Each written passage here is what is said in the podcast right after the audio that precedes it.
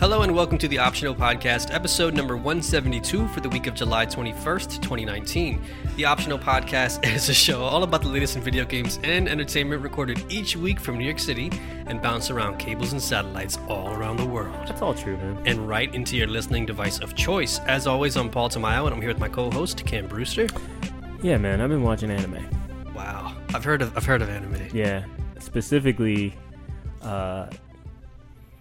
Evangelion. Evangelion? It should be Evangelion. Yeah. Because, you know, the real... I'm going to start a group called the Vangelis. The Vangelis? Because that's how you should say it. Because it's evangelical as fuck. Yeah, like evangelist. Evangelical preacher. Now I'm saying Evangelion? Evangelion? Like anime gets to make up... Also, Americans, we don't do soft Gs, baby. Very rarely. Very rarely, yeah. Yeah, I'm trying to think of what... We're going somewhere. Unless you're, you know, a real G and you move in silence, like lasagna. Yeah, I could go for some lasagna. I know. Right now. But yeah, I'm going through the show, and I'm very conflicted about how I feel about Evangelion. And let's talk about it. This is the number one Evangelion podcast. It's not. Not for long. Not for long. Yeah. Yeah. I mean, I kind of hate watching it right now, but I don't know. It's compelling as fuck because I'm like kind of thinking about it all the time. Yeah. It'll do that to you. There's a lot of bullshit in that show. I first watched it years ago at this point. We talked a little bit about it before we started recording, but my girlfriend loves the show. Right. It's like her favorite, probably her favorite anime, if you will. Yes. Shout out to Amine. Ooh. Amine. But it's probably one of her favorite shows of all time, if not her favorite anime. And I watched it and I had the same experience. I kind of watched the second half of it, or most of it. Okay. That's my air conditioner. I'm not going to turn it off. Yeah, no, it's a heat wave. It's a heat wave right now, so we'll just have to deal with it, everyone. Just deal. And I wound up hate watching it for the most part, and it wasn't until I got to the end of it that I was like, I had to talk to her about it. I read more stuff about it, and it kind of put it in a new light, a new context. And I think it's one of the shows that really benefits from getting all of that information, maybe not like up front. Watch it like you are watching it now, and you know, read here and there about it, but like take it as you will the first time around. It's almost like a Rorschach test in a lot of ways. It's like, what do you respond to? What do you hate? What do you love? Yeah, I wonder if I like watched it when I was a little younger, would I have loved it? I probably wouldn't have liked it at all. I probably would have. I think you would have. Just on a very base level of like glitz and glam. And it's like the same reason I liked Gundam Wing when I was younger. I was like, yo, that fucking robot is cool, bro. Yeah, look at that robot blow up, dog. It's like, and then, you weren't into the politics. And then you watch it later as an adult and you're like, wow, there was a lot happening here, but a lot of it's boring as fuck. So I don't know. I the standout things from the show, the sound design is amazing. If you can watch the show, if you haven't watched the show, watch it with headphones on or like a really nice surround system, because there's a lot going on in the background and like behind this, like off to the side. They have all these like side conversations with like no name, no face characters. Are you watching the new dub or the old Japanese dub? The new dub. Yeah. That's cool. I want to watch it again with the new dub. Yeah. I like watching it at night, and I can't read. So. Yeah, I like to watch anime too when I eat. So I've like the older I get, the more I'm like, I want to listen. Yeah. And if I like look down at my spaghetti, in this case, or like my lasagna. And even this show, like, that was funny. Even with this show though, like if you miss one thing, like you gotta start all over. Start the whole show over. Start from episode one, man. Yeah, because like there's a lot you can miss, and like really, because again, it's like a lot of like visual cues and like just side characters saying stuff in the background. You're like, wait, what are they talking about? The protein walls? What does that mean? Yeah. What the fuck is a protein wall? Look it up, and these are real words that exist in science and biology. It's wild. Evangelion too. Why would they be talking about protein walls about robots? Answer me that. Yeah, no. So I think stick with it. Get to the end of it. The other thing I would say. What? No, I said yeah. Oh, you said Cather, you cammed me. I was like, what'd I say? I said, damn. Oh, yeah, that's a deep cut. That's a discussion. We'll tell you about that. Yeah. No, so I think watch it, take what you will from it, and then read about it. I think I watched one or two of the movies afterwards with my girlfriend, and yeah, I want to rewatch it again, just because I've since then, like I think you mentioned, since then I've watched things that have been directly influenced by, or have even influenced Ava. So like I was talking to you earlier about checking out Devilman Crybaby, because Devilman Crybaby was a show that I also like I could appreciate from like an artistic perspective. Like it's beautiful. It's like such a sensory overload of animation and audio and music. And then you like watch it, and then you're like, "What?" I mean, for me at least, I was like, "What? What the fuck? Huh? What was that noise?" And then like talking to my girlfriend again, she like made me appreciate it. And I was like, "Wow, this is what that meant." Yeah, yeah, pretty much. Like this is what the story is about, and it makes me want to rewatch that again too. And like I grew like a really huge appreciation for it. But yeah, Ava's one of those shows that's like, you know, also a large part of that show is like not meant to be like fun. It's meant to be like horrible. Yeah. And that's the stuff like I don't really mind if like I like the idea of complex characters. I just don't like it being thrown at me without any explanation afterwards. Yeah. You know, like, or if they get to it like 10 episodes down the line, like maybe that can be cool. But right now, I'm just like, yo, dog, it's a lot of uncomfortable shit going on. Like, I came across an episode yesterday where I was like, all right, well, I don't know if I want to watch this. It was mad uncomfortable. It's intense. I don't mind complex characters because that's dope, but I don't know, man. There's just something about it that is just like, yeah, I'm not sure if I'm going to love it. And it's also like I told you before, if I was hesitant to watch it, and I was afraid to not like it because it's so beloved, and it felt like I was a poser almost, you know? Like, that's just how I felt like coming into this beloved anime and judging it. Like, even before I came into it. So I just felt, you know, like, I don't know if I was like, should I just leave this to them? That's their thing? Yeah. You know? Yeah. Like... Well, I think that's like the interesting part of like what we do, right? Like, right. I think that's also the interesting part of like, hopefully our listeners also feel the same way and they can relate, but like, I think I'm such a culture junkie. I've said it before. Maybe I should replace that word with something less problematic. I'm so obsessed. Nah, man, shoot that shit in your veins. Shoot that shit in my veins, man. No, I'm so like really, really intrigued and like fascinated by culture as a whole, and like what you know, what influences what has come from what, and Evangelion is like one of those things that's like really hard to avoid. It's like you bump into it at some point or another. Yeah. So like, I think it's good that you're trying to at least ingest it in some way, and then like, you know, feel how you feel about it. And I think it's totally valid. But I also think it's like one of our writers, Cecilia D'Anastasio, shout out to Cecilia. She wrote about, you know, like, it's okay if you don't like Evangelion. And here are like, you know, I forgot how many anime she recommended, but it's like, here are anime that you might want to watch instead, that like maybe you thought Ava was lacking this, so this anime has that.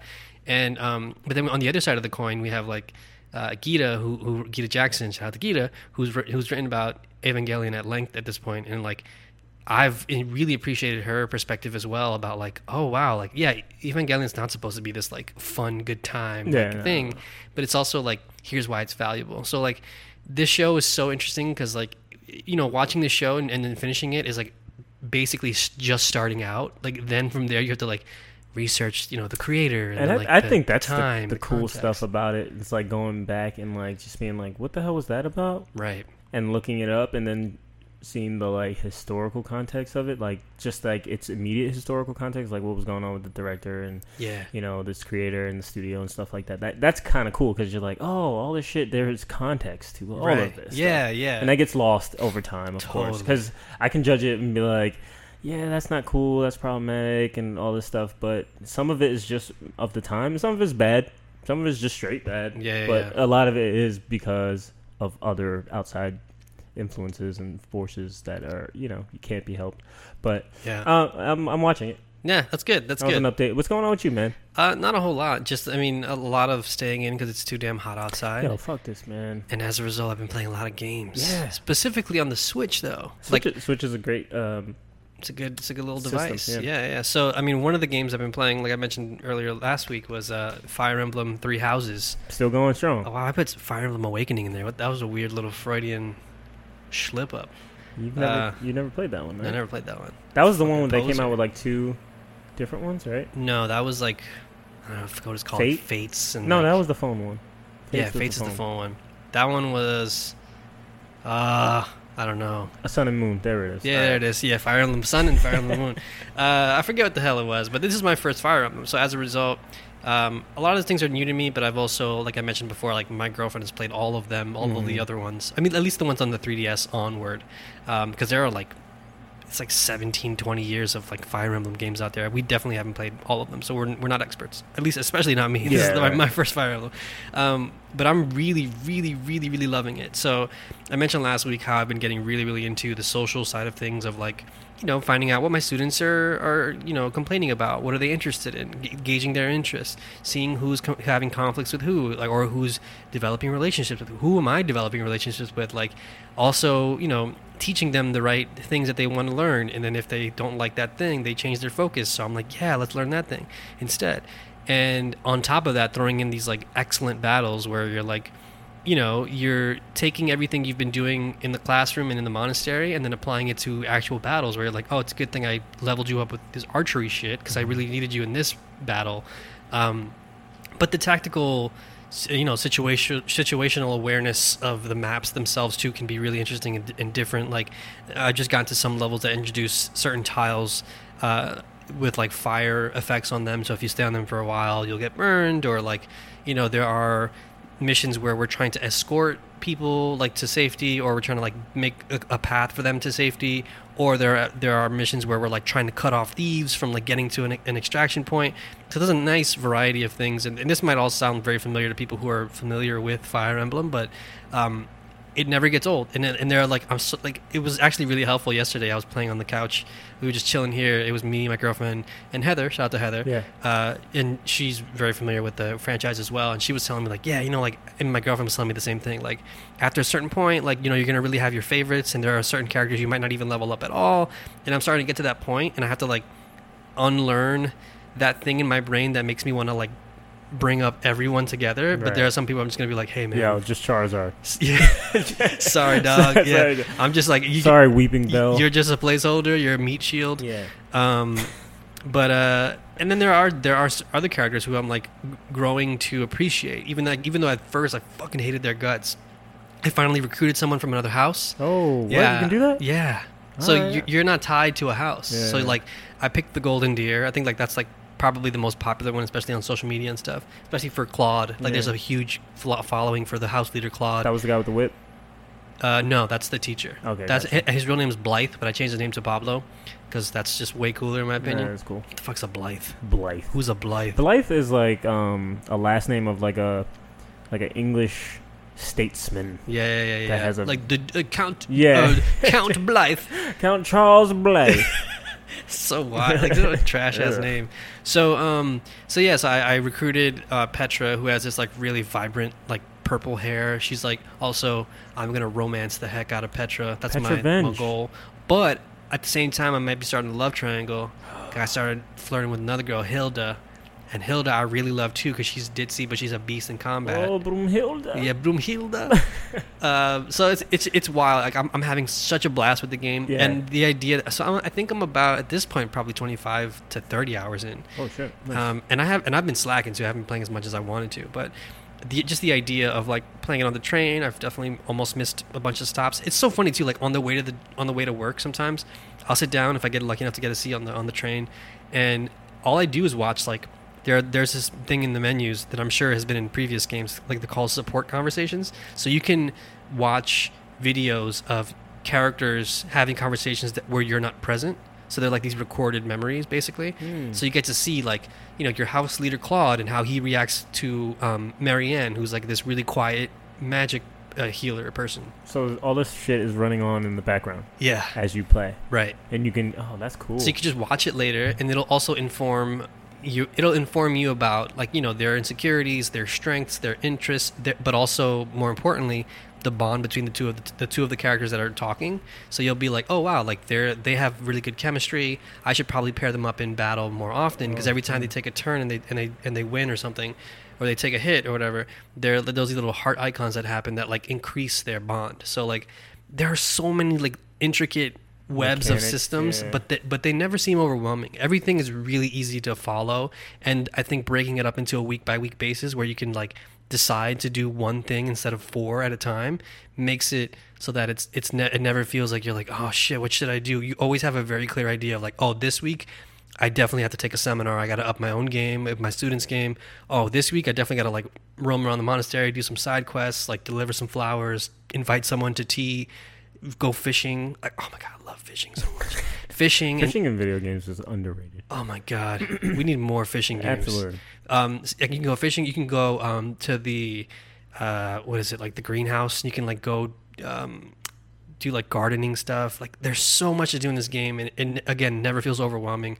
It always feels like it takes a couple weeks to get used to it, to get accustomed to the like rhythm of it all. But it's just like a perfectly looped game where like you're never doing one thing over and over again. There are times where you have to do like 2 or 3 battles, but it doesn't feel and it never feels boring. Like, it's fresh. Yeah. It's so good. And I was even talking this morning in the Discord this afternoon about like to Chase and everyone in the Discord about like, yeah, I'm probably gonna be playing this game again. And the second time around, I'll probably pick the Blue Lions because I almost picked them the first time around, but I want to do it again. What's their motto? I think it's clear eyes, full hearts, can't lose. For real? No. I was like, that's fucking cool as hell. No, that's Friday Night Lights. I know. Yeah. I was like, what? I was like, who's the creator of this shit?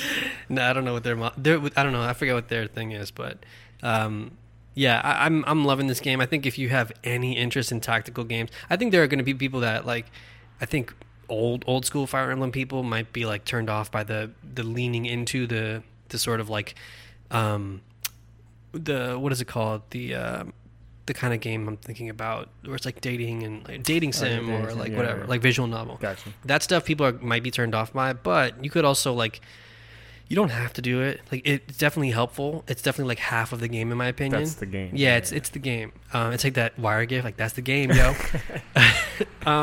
So I think like, you know, if you're turned off by that, there are plenty of other tactical strategy games out there. Like, you know, we talked at length about Into the Breach, and the other one I played that I always forget about, that I forget its name, but it's on the Switch as well, and it's fantastic. Anyway, I'll remember it later. Yeah, so I mean, I'm loving that so far. I've also been cool. So we got code 2 weeks ago at this point. Like I think after my Fire Emblem videos went up, we got code for Marvel Ultimate Alliance. So I was playing that pretty much at the start of the week. I started on Monday because I failed to play it over the weekend, last weekend. And Marvel Ultimate Alliance is the third in the series, and the part 2 came out in like 2009. So it's been 10 years since the last one came out. And since then, so much has happened with the Marvel properties. So like if you think about 2009, maybe Iron Man 2 was on the horizon, I think, or maybe it just came out or something. And not much else had happened at that point. And this one heavily leans into that MCU stuff. Yeah, so it's like very ultimate. I mean, yeah, it is ultimate, yeah. Yeah, and it definitely like takes a lot of cues and set pieces and has a lot of like highlights of things from the MCU. So you're playing like, you know, you're playing in the Avengers Tower with like Tony Stark, and then like Vision, Ant-Man's fighting in the background is this huge thing, and like, you know, you start off with the Guardians of the Galaxy. We already know who they are at this point. And they're these like cartoony versions of the characters, but a lot of like the mainstay characters like Iron Man, Miles, I'm trying to think who else. Like, you know, like the mainstays, they sound like their silver screen counterparts, gotcha. Especially like Tony Stark sounds like almost identical. Yeah, it's like Robert Dollar Jr. Robert Downey Sr. Robert, yeah. And it's like it's fun. It's really cool. Like Spider-Man's actually the same guy who did the voice for Spider-Man on PS4. So like you're very familiar with the kind of quippy like nature that his flow of like conversation dialogue kind of goes down. And so Marvel Ultimate Alliance, for those who don't know, is like it's a 4-player optional, obviously, gang. 4-player optional. We did that. Yeah. You know, role-playing action game. So it's like a beat-em-up. You go through these like dungeons, almost like Diablo. You run around these dungeons, quote-unquote, and they're all like Marvel set pieces. So you're like at the Raft facility. You're at the Avengers Tower. You're on a helicarrier. Yeah, you're hitting all of the hits, like all of the greatest hits of the Marvel universe.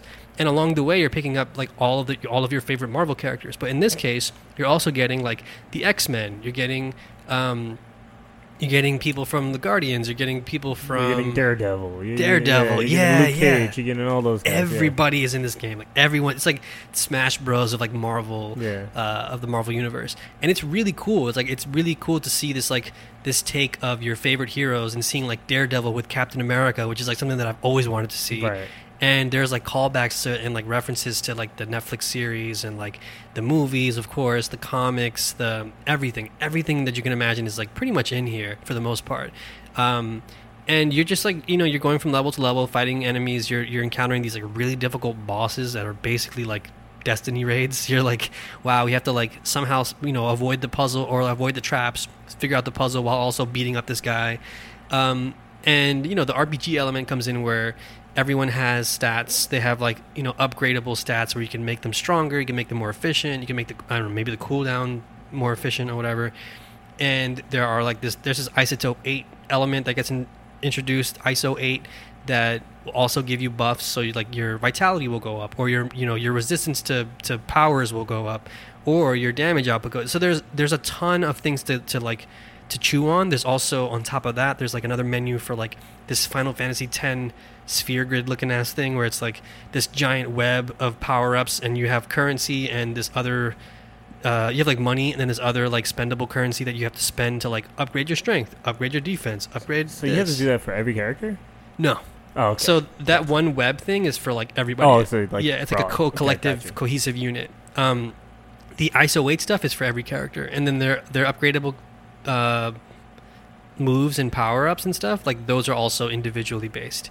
So with that in mind, it makes, as much as like as much as it is tempting to like want to pick the new character, like, oh shit, Nightcrawler, it's Nightcrawler and like Psylocke, right. Oh shit, I might want to play as them. You know, they'll when you introduce them, they'll probably be around your level, so you're not like picking up like a level 1 character when you're level 20. But it kind of makes sense to continue with the character you've been grinding up with, because you're like, oh, I have already invested time with them. So there have been times where I've been playing, like I picked up a couple new characters, I picked up a couple old ones, put them back in the mix, and I'm facing a boss and like I can't beat them. So I take that same roster and I start at the beginning of the level again. And I, you know, I'm like kind of watching everybody, but along the way I grind up and I level up, and then by the time I go back to the boss, I'm like ready at that point. That's cool. Yeah, and then on top of that, like on top of like the huge roster of people to pick from, they have these like buffs that you can see on screen that like will tell you. So if you pick like, you know, Avengers, you'll get bonuses for like defense, offense, resistance. So it makes sense to like pair people with like team ups. Yeah, like the classic comic team ups. Yeah, like the Defenders. Yeah. Like it's Luke Cage and Daredevil, Spider-Man and Venom. Yeah, and Gwen Stacy or whatever. It was Spider-Gwen, which she's dope, by the way. Hell yeah. So yeah, it's a really, really fun game. I did notice a couple times when like things got really hectic, like a lot of explosions and shit on screen. Like, you know, you get a little chug here and there. Like it's the Switch can only like, it's like screaming. Ah! Yeah, it's trying really hard to like. New version coming soon. yeah. Wait for the new. So it's really, really. But at the same time, I think it's perfect for the Switch. Yeah. Because you can like, you know, you can bring it around, assuming you have the Switch, not the Lite. But even if you have the Lite, if someone else has a Switch and you want to play locally, that's another option too. But you can, you know, you can plug it into a TV, you can like put it on a table. It makes the most sense to like have it on the Switch for so many reasons. And we tested out online play, me and Mike, our guy in Atlanta, and it was fine. Like the connection was perfect. Like we didn't really drop out or anything. It was totally fine. The interesting thing is, it doesn't scale, so like his characters are like super OP, and I didn't have access to his roster, so everybody's roster is like independent. So because he was playing as like Nightcrawler, I was like, what the fuck, Nightcrawler's in this. He was like spoiling everything for me. I was like, oh shit, who is that? That's funny. So yeah, it's a really good game. I think if you kind of miss that style of game, I think it's totally worth picking up. You know, if you're oh, Fire Emblem's the thing I'm gonna play next, then like, yeah, obviously like wait for a sale or like put it on your queue. This is like just a fun. Yeah. It's not really doing anything wrong. No, yeah. It's like everything is perfect. Yeah. And it works so well. And it's also like, if you love Marvel, and we'll talk about more Marvel news in the show later on, but it seems like it hit at the right time too, like right during Comic-Con, where like everyone's already excited about this stuff, and it's kind of like rejuvenated my love for a lot of this stuff, because I also forget about like, oh shit, like Nightcrawler is my favorite fucking X-Men, so is Cyclops. Like I forget about these characters that I love so much, and seeing them play with like Captain America and shit, you're like, oh man, Marvel's cool. It's like, it's not this thing that's like, that used to be, you know, oh, Fox has the rights. It still kind of is right now, but like Fox got the rights to this thing, and you know, no one's connected, and it's like, what the fuck is, you know, Michael B. Jordan doing here? Yeah. And now he's in Black Panther. Yeah. So it's like not like that anymore. So just putting it all in one package feels like, oh wow, this is what I used to love about the X-Men comic or whatever, or like or the cartoon series. So yeah, it's really good. I really like it. I highly recommend it if you're into that kind of stuff. One quick hit, which I can't really talk about, but I am playing it, is Tetris Effect on PC. If you know anything about me, you know I love Tetris. You can read my very first review ever for Tetris Effect on Kotaku. That's good shit. Thank you. Love that game, but I'm playing it on PC now, and I'll have more to say on that next week, but I think it comes out on the 23rd, I want to say. I could be wrong about that. I was already out. I don't know why I thought that. No, not for PC. Yeah. And then I've been playing Splatoon 2, so we've both been playing that this week. Yeah, and mainly because it was the last Splatfest, for Splatoon 2 at least, and I wanted to like get a piece of it, get a taste of it. I unfortunately chose the losing side. Who'd you choose? Order, right? Order. Yeah. You chose Order? Course, yeah, we lost. Also, bunch of edgelords out there. This one looked the best, though. Oh my god, that pearlescent, like look to the ink. Yeah, so cool, man. They had like gold and silver ink, but it was like pearlescent. And like the main hub, like the it was all nighttime. Like everybody's like dancing and raving and shit. It was like a big party. It like made me feel really good. I was like, damn, this game is fucking good. It's so good, man. And it was cool. Like the host, what do they call it? Marina and the DJ chick, what's her name? Oh, I should know this. I can't remember her name. But anyway, them two, they had their like outfits on. Yeah. It's really cool, man. Yeah, I mean, yeah, and then I think playing it also had to like reorient myself with it, and eventually I, like it came back to me, and I had to like first like 30 minutes to an hour is like frustrating. Oh my god! It's like, it was also extra frustrating because like they gave you the new shirt, so you don't have all your buffs unlocked yet, and then I was like. Like a dumbass, I was like, "Oh, I'm gonna get a new hat. I'm gonna get new shoes, brand new." Yeah, I was getting washed because, like, you know, everything was like default stats, but like over time, I was unlocking stuff, and I was like, "Okay, cool. I'm responding faster. I'm like, I can move quicker. Mm-hmm. I have more resistance to the ink," and it all started to come back to me. And man, I love this game. I always tell myself I should play more of it, but there's a lot going on. It's so much going on. It's one of those games that you can just jump in, jump out, and it's definitely one of my favorites. I'm glad I got that like right off the bat. Yeah, man. You know? Like, yeah, it's just a great game. If you haven't played, I suggest you do. It's really good. Yeah, it's an end of an era. It's 2 years already. Yeah, that's crazy. Yeah, but I also think like I always see it on sale too, like on the eShop. I would say like jump on it because like there's still. I mean, you've missed 2 years, but there's like 2 years of content in there. Like, there's 2 years of like gear, maps, and it's like... It's the best shooter on the Switch. Oh, my God. Hands down. And like, it has single-player content. That DLC... Have you tried the DLC? I haven't done What is it? Octos... I forgot. Yeah, I forgot what it's called. Something Octo something. But that one was like... It was so good. Like, actually, I had like a really good time with it. It can be really difficult, too, which is like surprising, but... Yeah. It's just like such a smart 4v4 multiplayer type game where like it doesn't really require you to be like super Twitch based. I mean, It definitely helps, but it's not like Apex or something. Like it's broad enough where you can like just aim in the general direction and maybe get them. Yeah. Great game, man. Yeah, so good, good. Other than that, I've been playing Shadow of the Tomb Raider on Xbox because Xbox came with it. Oh, nice. So I was like, let me see what this game is about. I've never played one of those before, like since before the old ones. I haven't played the reboot. I saw the movie, though. I liked it. Really? I thought the movie was cool. Nice. It was cute. What was it on? What was it on? It was probably like HBO or Amazon or something like that. But I'll watch that. I'll watch that stupid thing. It's a good, stupid adventure movie. It's got McNulty in here, right? So this game... Is it the sequel? Was there a game before this, or this is the third game? Yeah, there were two games before this. Yeah. Okay, so this is my first one. So I'm coming in with no knowledge about who I knew who Lara Croft is. Like, I know who she is, but I don't know who this person is. Like, you know, this version of her. So it just jumps off like you're in the middle of a story. I'm like, okay, who are these people? Who's this big Gibraltar dude? Yeah. From Apex. Yeah, I think it might be the same guy. It might be the same guy. I could be being racist right now, but it might be the same guy. So she has like a sidekick, is like a Pacific Islander dude, and they're just like flying a plane, and the plane crashes, and then it cuts to like Tarantino shit, and it goes to the beginning of the story, and you're in they're in Cozumel, Mexico, right? They're in this town in Mexico. It's like Day of the Dead. They're like undercover following this boss of a it's like a corporation called Trinity, and I guess they like run everything. They're like diabolical. They're trying to take over the world type shit. Right. So of course they're gonna be in the tomb as well. Oh yeah. So she beats them to the chase. Nice. Gets the relic. Heck yeah. She has this weird confliction. Like inner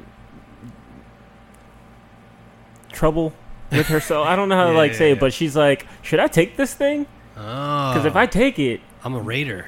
Yeah, I'm like, this is pretty problematic. I was like, that's kind of cool. Yeah, that is kind of cool. She's woke. Yeah, it's 2019. Yeah, girl. And then but she was like, if I don't take it, they're gonna take it. Oh, lesser of two evils. So yeah, of course she takes it. Yeah, you know. So you got it. She takes it, and then the fucking shit starts rumbling.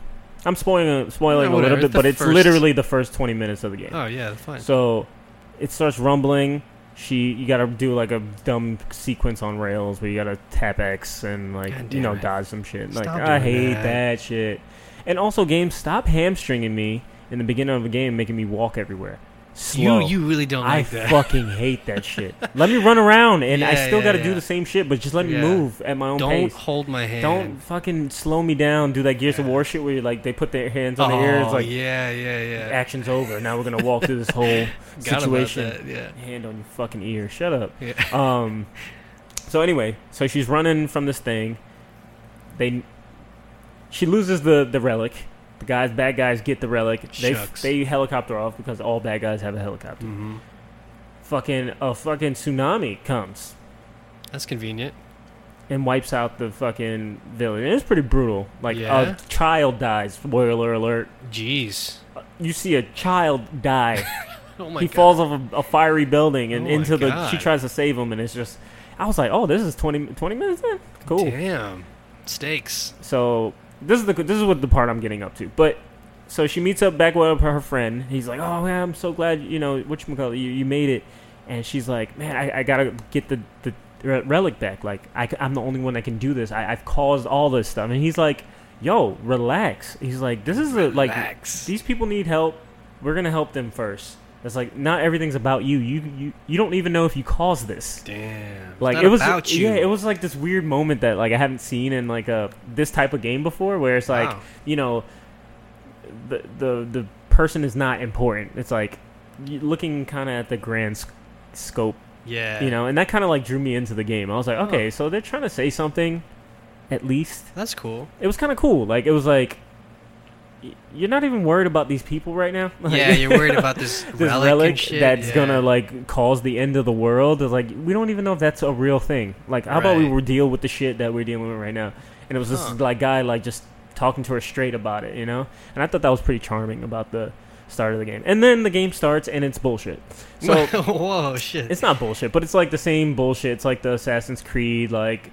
It's like a light survival kind of game where you gotta like craft arrows, you know, put dirt on yourself, stealth kill. That's all fine. Like it's fun, it's cool. But we've all played that game. Mm-hmm. It's not really doing anything different in that aspect, which is kind of like a bummer because it looks really good. Yeah, it's in Peru, right? Yeah. So yeah, when the next scene you're in like Peru. That's like the only reason why I want to play it. But that's also, like, a little bit troubling for me because I got to a part where, like, I'm probably, like, 3 or 4 hours in.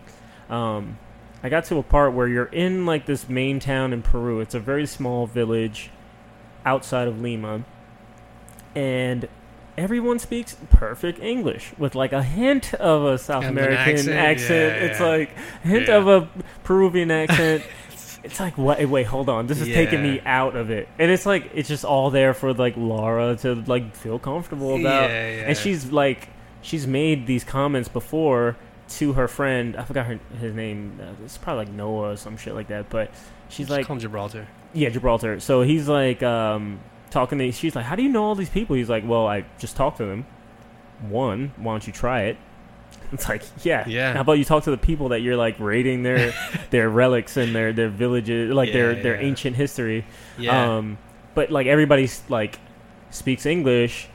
Which is, I mean, I'm sure a lot more people speak English than they do Spanish, but it just didn't feel like this village specifically should have known. There should have been one person like, I don't know what you're talking about. Man. Yeah, I don't know what you're talking about. Like, lady, go on with that shit. Unless you're going to buy this, right? Like, keep it moving, please. Keep it moving. Yeah. So that kind of, like, took me back out of it. Because I like the dumb, like, pick up plants and combine them, make a fire arrow. Like, I like that stuff. Like, I don't mind doing that type of stuff, like, in a pure like gameplay situation, but like when I'm looking for like a cool story, like I kind of want to feel like I'm in it, you know, like I wanted to be immersed. I know you don't like that word, but I just want to feel like I'm in Peru. I 100% understand. I feel like hearing you talk about this game, it reminds me of how I feel about like something like Days Gone, where like it's fine, right? It's competent. Like it's a good doing game. The game. It's doing the game. It's a game. It's a game. Yeah. And it has like the crafting. It has like these elements of like. But the things I wanted to do, it just gives me like just like a little like little hamster feed of like what was that? What was that? Right, that was good. Right. So like I mean I know going into that game that it's probably going to be that, but I want to see like. You know, this cool 4K HDR version of like Peru and like if it's like gorgeous. Yeah, so that's like 90% of the reason why I want to play that game. So, I mean, same thing with Days Gone. Yeah. Days Gone is really pretty, but I don't know. I was kind of bummed out to hear that like cuz especially after like the first one came out like years ago. I think it was like 2015 or something like that. Yeah. I remember that one being like, oh wow, like Tomb Raider's back, like they had this craft, like it was all new, it was like crafting, and there was like it's open world, like kind of open world, and it felt cool like to actually discover these hidden tombs and like you know encounter this stuff. And I was hoping this time around like it would do more, you know, more interesting things, but it would also like say more because like it seems like it hints at it, but it doesn't really go there. That's what I'm saying. Like you're dropping all these like cool things that like draw me in. And then at the same time, like in the next scene, you're taking me out of it by like not hiring like somebody who can do an accent. Right. Like there's plenty of actors that can do the accent. Right. There's some Peruvian actors out there, or I don't know. Yeah, get somebody. You've got some money. Some guy who's like, "Hello, Laura." Yo, I swear to God, for it's real? Like that. Like it's just straight up like someone doing like their best. Like it's like European Spanish accent. It's like they just check the boxes. Yeah, there was like two. I was like listening to these two kids like try to like they're trying to blow up a frog with a firework. Well, one kid wanted to, and he's like, just put the cherry bomb up his butt. Come on, man. And it was like that's not how they would sound. But okay, all right, you know, I'm still gonna play it. But the cool thing about this game, like it made me realize that I love is like that, like you said, like finding those tombs and jumping around and doing that puzzle shit. Yeah, give me that. Just that. Yeah. Man. I don't really care about... Like, the fighting's not great. Yeah. It's fine. Like, I like stealth killing stuff. That's kind of cool. But, like, I've done that. Right. It reminds me of, like, the best parts of, like, the Assassin's Creed Brotherhood. Like, that era of the Ezio stuff. Like, finding those old, like, going into the Colosseum. And going behind, you know, finding the underground cavern and exploring that stuff. Like, that's the best parts of the stuff that I like. And this has a lot of that, so that's good. That kind of keeps me going. Like if I see it pop up on the map, I'm like, I'm gonna go to the tomb. I'm not gonna fight these guys because I don't care about that stuff. Right. But I think I am enjoying it. Like it's keeping me going. It's that's just cool. It's just funny to laugh at that stuff. It's like, oh man, you guys half-assed the hell out of that part. You know, like, almost had it. Yeah, that's a bummer. Yeah, because it is gorgeous, man. It's a pretty game. I want to play it for just that alone, just to sightsee. It's cool though. All right, cool. So jumping. Oh wait, you have one more. I got one more. So it's Apex again, but I got to play with Jay Faustino. Hey, the homie. Shout out to the big homie. But we played like a good 3 hours. We never won, but we had one of the funniest fucking moments. Like, me and Jay were holding it down, though. Yeah? We kept getting put into, like, duos, so it was like... I didn't get a text, bro.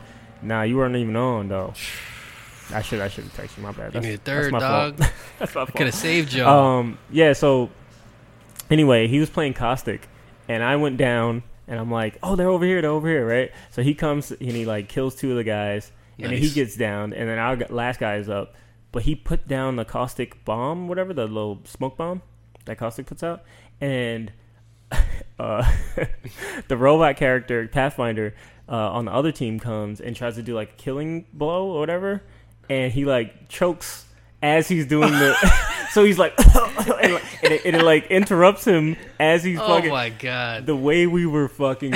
I've never seen that before. Like, he's, like, about to punch him in the face, and he just starts coughing, like, from the grave. Uncontrollable. Shit. And he, like, that is so funny. Like, I've never seen that before. Tell me you capped it. No, I didn't. Damn. But it was just so funny, because, like, I didn't even think about doing it. Yeah, it was just, I was just so in the moment. Yeah, that's good. We were, like, legit screaming, laughing. It was so funny, man. That's great. Jay's really good at this. Yeah. He always posts, like, highlights and stuff on Facebook from, like, Rainbow Six. Yeah, he's good. And I'm like, damn, that's good. Yeah.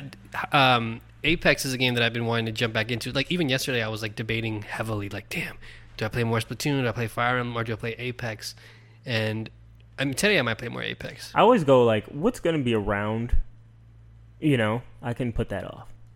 Yeah, that's true. So, like, Apex can always wait. Yeah. Even though I want to play it. That's the thing I want to play. But sometimes you got to play something else. Yeah. Because it's like, that's easy. That's such an easy game to play all day. Yeah, word. That's totally. About it. Yeah. Nice. All right, cool. So jumping into the news this week, I think one of the major stories this week has been discussion around Joy-Con drift. Have you been experiencing any Joy-Con drift? On my old Joy-Con. Oh yeah, the one that busted. That. But it was a different thing. Like, so I had Joy-Con drift and I had like a phantom button input. That's so weird. It sucked. Yeah. So I mean, this is taken from Kotaku, but for months, Nintendo Switch users have been plagued by what's become known as Joy-Con drift. Although they're not touching the joystick on their Nintendo Switch controller, the console still thinks it's moving. With no permanent fix being offered by Nintendo, they're just sick of it. So it was basically a story of like how, you know, different subreddits and people on Twitter, especially social media, are providing examples of said Joy-Con drift. And it's a bummer because, like, especially for, you know, all these games and all, this like level of quality of smash hits that have been coming out and that are on the horizon, it's just a bummer that this thing continues to be happening, especially for a large number of people, it seems. And Who knows what kind of response Nintendo's going to have to this, if there's ever even going to be a response. It just sucks because, like, it wouldn't be such a big deal if it weren't, like, $70 I know, $80, man. Yeah. So, I understand people's frustration because I kind of went through the same thing, even though mine was a little bit more severe. But I did have the Joy-Con, drift on my right one. It's so weird, too, because, like, if people are experiencing it handheld mode, it's not like it's an interference. At least I don't think it's an interference issue. Because that was what happened to me when I got my launch Switch. Was I had like, if it was near too many like things, like too many devices, it would like it would just cut off the signal. So like I would keep running, or I would like you know I would stop running when I meant to keep running or whatever. So it was just like awful, especially with Zelda, where like if you run off a cliff, you're like you're kind of fucked. Yeah. So yeah, and then like, I sent it in to get it fixed, and people are saying like even after getting it fixed, like it's still not doing the job, and like it's just a huge bummer that this continues to happen. And I don't know, like we'll see what happens, and like it's funny too because like our very next follow up story is Nintendo introduces new Joy-Con colors. It's like, yo, you want some new colors though? Yeah, like yo, like that sucks, but you want these other ones? Oh, that fucking orange with this one? Yeah, it's nice. Into that. Yeah, that's like my favorite kind of orange.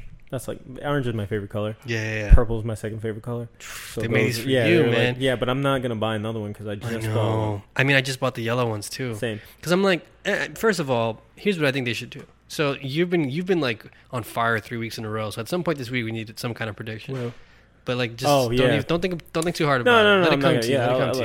So like this one for me was like, oh cool, more Joy-Con colors. But with the announcement of the Switch Lite, it's a bummer that like, oh yeah, you can't dock it, and like, you know, oh yeah, they're also removing, you know, the IR sensor, and they're removing motion controls, and they're removing HD rumble, and like things that are making it cheaper. And it's such that you have to go to like third party manufacturers like Hori to like get like rumbleless regular D-pad, you know, Joy-Con. Like, and why aren't they doing it? The fucked up thing also, they put out these new colors and they didn't give you the D-pad that everybody wants. Why are you doing this, Nintendo?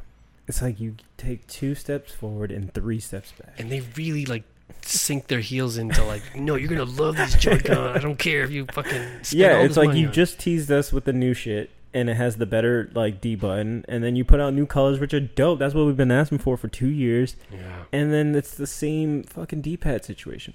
What's going on with y'all, man? What's going on with you, Iron Man? Yeah, it sucks, yo. And the $80 thing, like I think someone drop it down to $50. Yeah, or like sell them individually. Stop doing that. This is a very clear like gotcha mechanic of like it's almost like a blind box. Imagine like, what are you gonna do about it? Yeah, that's a MetroCard shit. What are you gonna do? You're gonna fucking walk to work, you asshole. Yeah, it's a bummer, and I hope they, you know, they update that soon. And speaking of updates, Nintendo. Our next story is Nintendo releasing new Switch model with better battery life. Yeah. So it's basically come to people's attention, you know, by way of the Nintendo website, that the new Switch models, there's a new stock Switch model that will have an improved battery life. So it's going to have 4.5 to 9 hours of battery life, and specifically Breath of the Wild, which on the regular stock launch Switch that we both have, features a battery life of 3 to 7 hours, but specifically Zelda clocks in around, the Switch Lite, rather, has a battery life of 3 to 7. The old, our Switch models have a battery life of 2.5 to 6.5 hours. Definitely not 6. Yeah, most definitely not Switch. Yeah, definitely not 6. Closer to 1.5 hours to 2. If you're playing Zelda, absolutely. Yeah, and so the new one's going to last somewhere between 4.5 to 9 hours. So, like, Breath of the Wild, for example, on the new one will be estimated at 5.5 hours long, which is a nice length of time, especially if you're taking a cross-country flight. That's, like, basically the whole flight. Yeah, especially if you're playing a game like Zelda, where you have to, like, play it nonstop. Yeah, it's like, that's crucial. Yeah, so, and then, you know, our Switches playing Breath of the Wild, the battery life lasts around 3 hours. So this is probably due to like I'm assuming like a chip thing. Like, remember with the PSP that happened as well. Yeah. Like, that's probably just a matter of like NVIDIA just selling them like a more power efficient chip. That's why the battery life has gotten better. Because like batteries don't get better. Like, batteries have all been the same since like almost the beginning of time. It's all chemistry focused. So it's just a matter of like your device is becoming more power efficient. And it seems like in this case that chip, whatever it is like becoming more efficient. That makes sense to me. Yeah, so I mean that's kind of cool. I've also been like seriously considering actually getting a Switch Lite. I think that might happen. I'm so upset at myself. It's dope. Such a fucking idiot. You knew you were gonna get it anyway since the moment they revealed that shit. Such a fucking sucker for that shit. Which one are you getting? Probably the yellow one. Yellow? Yeah. Yellow, white. The teal green one looks nice too, though. I definitely don't want to get the gray one. That's like... Yeah, I think that's going to be the most popular one. Yeah, I like a little pop in my life now. Yeah, that pop. There the pop. Oh, yeah, so our next story... I saved the best story for last. But this is our second to last story. Yeah. Basically, this weekend, a bunch of shit got announced by Marvel. Hell yeah, dude. All that Phase 4 goodness. Shout out to people at Comic-Con right now, man. Yeah, seriously. I don't know how you do it. But, so Phase 4 will introduce Black Widow. It's a movie. It's like a prequel that I don't know who really asked for, but they're coming out with it. I mean, a lot of people have been asking for it. I'm just, like, not that guy. Yeah, it's. I'm, like, I'm very not interested in that. Hey. Me and feminism's like this. Everybody gotta like make that disclaimer when they I'm not feeling Black Widow. But me and feminism? And then in November of 2020, we're getting the Eternals, which is like a deep cut. Yeah, from what I understand. It's one of those deep cuts. If they make it dope, like how they made Guardians cool. Yeah. At this point, I have like very high hopes for all these things. Like, even was it Shang-Chi and the Legends of the Ten Rings? My buddy of mine went for that role. For real? Yeah, my friend that was on Hamilton. Oh, Damn, he didn't get it, though. I know. But you know what? There's still a lot of roles coming in the pipeline. Hey. If this does well... I mean, I don't know if he didn't get in. If he didn't get it. Yeah, I don't know. Might if, be like he might not be the... He's not the guy. Not the dude. But he might be. He could be goon number 5, though. Exactly. That's another credit, baby. Hell yeah. It's interesting, too, because my girlfriend loves the show that the main character stars in, Kim's Convenience. Yeah, I heard it's on Netflix. Good. Yeah, it's a very, like... It almost feels like Degrassi in a way. It's like that kind of tone, that same tone. And it's a very entertaining show. I've been in the room when it's on, and I'm like, I've definitely enjoyed like the few episodes I watched. Yeah. This is a good time. What's interesting that I'll note about Shang-Chi is the actor who got the main role. His name is Simu Liu. He's best known as, again, for his star role in Kim's Convenience, but also he was cast Tuesday after performing his screen test on Sunday. He must have killed that shit. Yo, he... That means, like, they've been looking for this for a long time. And then homie came in and was like... You want me to roundhouse kick a bottle real quick? I'll do that shit. Like, what do you want me to do? Yeah, loosen the bottle cap up with it. Let me do that shit. So they got that. That's coming in May 7th of 2021. Doctor Strange and the Multiverse of Madness, which I think is interesting. It's cool. It's all right. I like Doctor Strange. I do. I love Doctor Strange as the character. I'm just not the biggest Cumberbatch fan. My Cumberbatch, I fucks with. Benedict Cumberbatch. Yeah. Not my favorite Cumberbatch. Our Cumberbatch? We fuck with it. Benedict, no, not so much. I'm kind of like a Benedict Cumberbatch defender. I mean, I like Sherlock. See, I never really fucked with Sherlock. Oh, Sherlock was fire. You should watch it. I watched one episode and I was like, cool. Yeah, no, it takes a little while to... Yeah. It's like when he was doing math, like he was like... Like, we need to be a video show again because I made a stupid face. But, like, he's doing math and then there's, like, numbers around him and shit. Yeah. I was like, all right, you kind of lost me, dog. This is ridiculous. But I do like... The one thing I do like about the Doctor Strange thing is that they're, like, saying it's going to be the first, like, horror Marvel movie. See, that's... Which I love. All right, keep going. I got I know where your brain's going. Right. So then in November of 2021... Thor: Love and Thunder is coming out. I'm here for it because my main man Taika Waititi. Yeah, I that's his name. I should learn his name. I'm sorry, it's fucked up, but it's just like it's hard to say. No, I can't fix my lips to do it. It's okay. Taika Waititi. Yeah. He's close. Directing. I was close, man. I think you might have even nailed it. But he's coming back along with Chris Hemsworth. Which is his cousin. He's a Crip. Oh my God! Stay tuned to my Twitter. Oh no! Don't do that. We don't want that smoke. And Tessa Thompson is also coming back to reprise her role.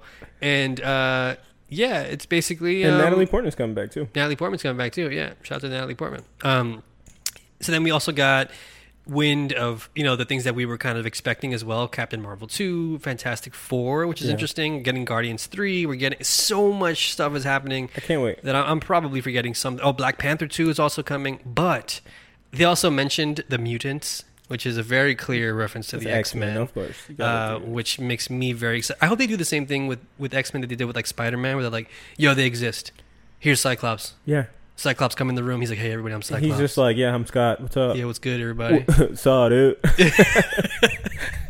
And like, "Yo, Wolverine, get in here." He's like, "Hey, what's up, Wolverine? What's up, bub? What up, bub?" And then they said the best for last. Yes. So our main man, Mahershala Ali, Green Book's Mahershala Ali. Yeah. He came out on stage to announce that he had been cast as Blade. I can't believe this is happening. Like I really thought they were not going to do another Blade. I thought they would.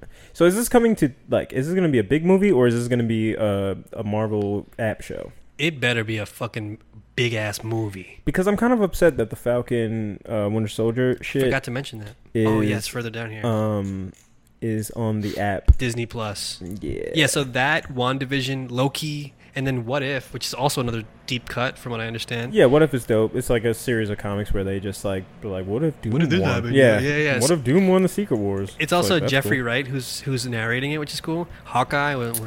No, don't do that. Hawkeye's fire. Anyway. Jeremy Renner just needs to stop lay off the beers. He's got that big fat head. That little tubby. Yeah. He's got that big fat swollen head when you drink mad beer. I think that happens to everybody. I fucks with Jeremy Renner too, yo. Y'all be sleeping on my man. Listen. You gonna put some respect on my man. If we have to choose between Hawkeye and Blade. Oh, yeah, you already know my bread is buttered. That shit influenced the whole child. Like, it's responsible for the MCU, in my opinion. Absolutely. But the thing is, it's like,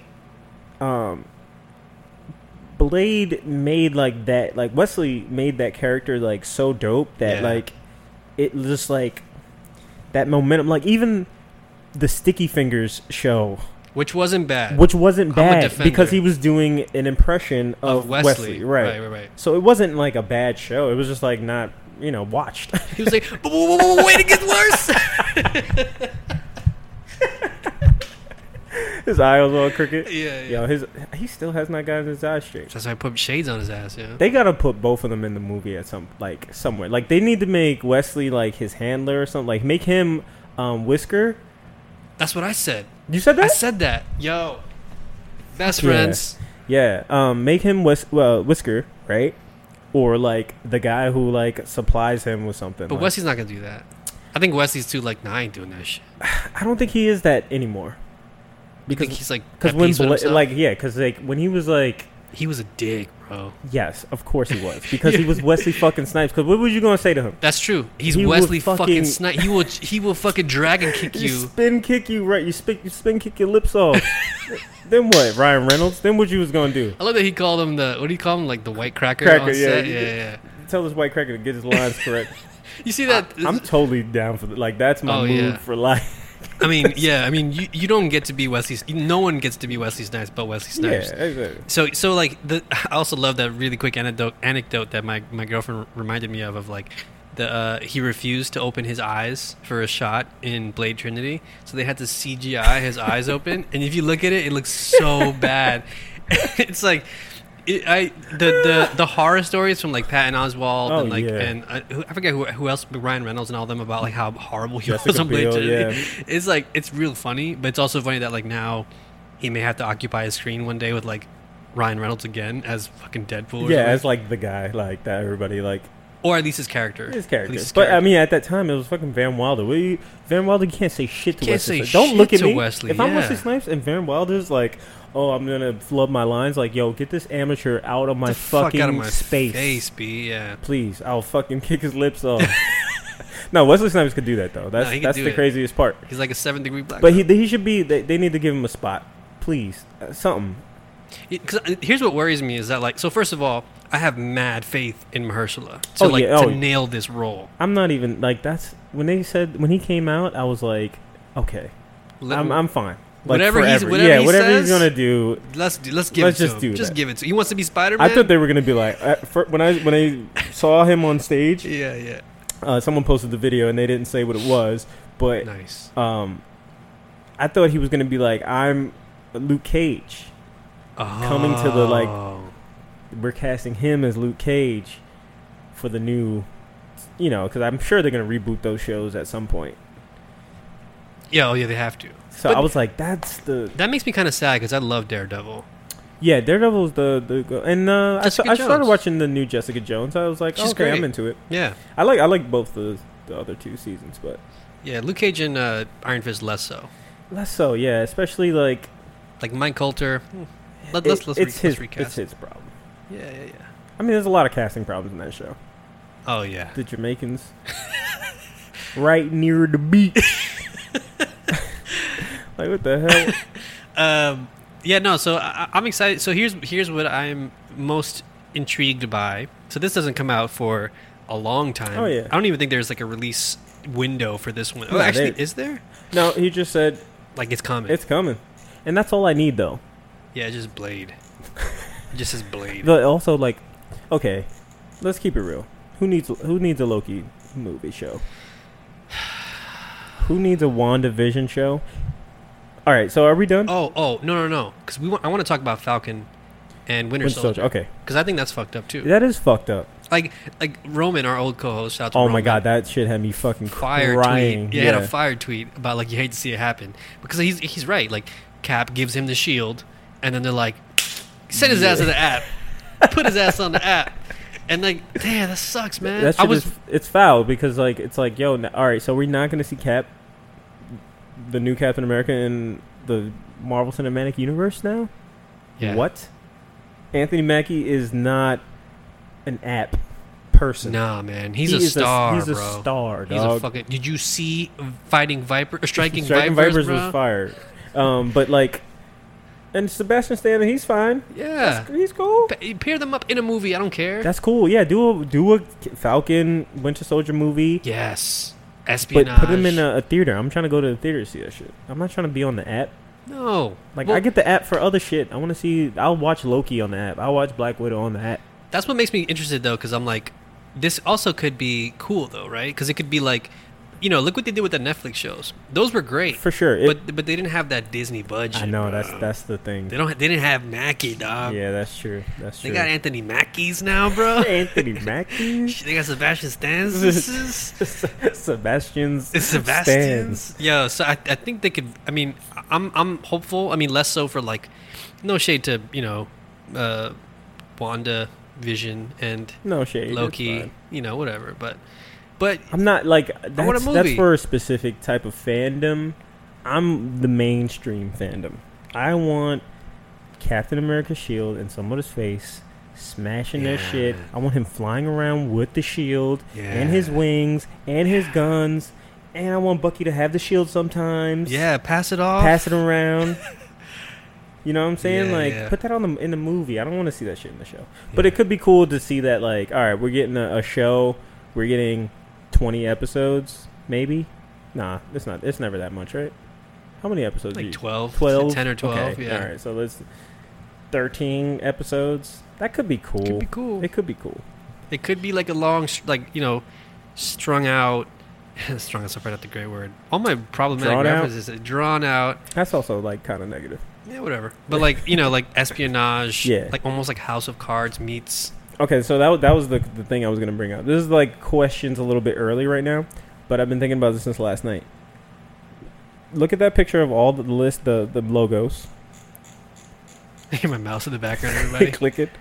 All right, now pick, like, what genre do you want to see these movies in? Like, what style of movie do you want to see these in? Yeah. So Winter Soldier, Captain Falcon, you want that to be an espionage, Jason Bourne style. Give me more of that Winter Soldier shit. Right? Thor, you can stay in the same fantasy, funny, Guardians of the Galaxy vein. Yeah, yeah. So WandaVision, I want to see some, like, slice of life, barely using their power shit. Like, the reboot of the Vision comic, like, from years ago, like, from, like, maybe 5-6 years ago, where he was just, like, had a family. And, like, that's what I want to see. Oh, that's good. You know what I'm saying? Like, I want to see something. If it's going to be a show like that, I'm totally down for, like, a slow down. Like, Life is Strange. Absolutely. Yo. Absolutely. Shit. Yeah, and they're just doing shit with their, like mundane shit with their powers. Or do my JoJo shit. Holy shit.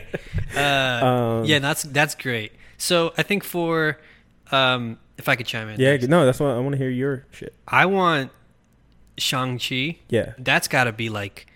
I mean, we gotta fucking go balls to the wall. I want to see some, like, wire work. You want to see some wire foo shit? I'm not even familiar with that character. I want to see some shit. Yeah, I want them to kind of go more, like, keep it with the Asian martial arts shit, but I want it to be, like, raid-style violence. Yeah, dude. Where he's doing, like, you know, maybe... I don't know if he's a cop or not, but he could be.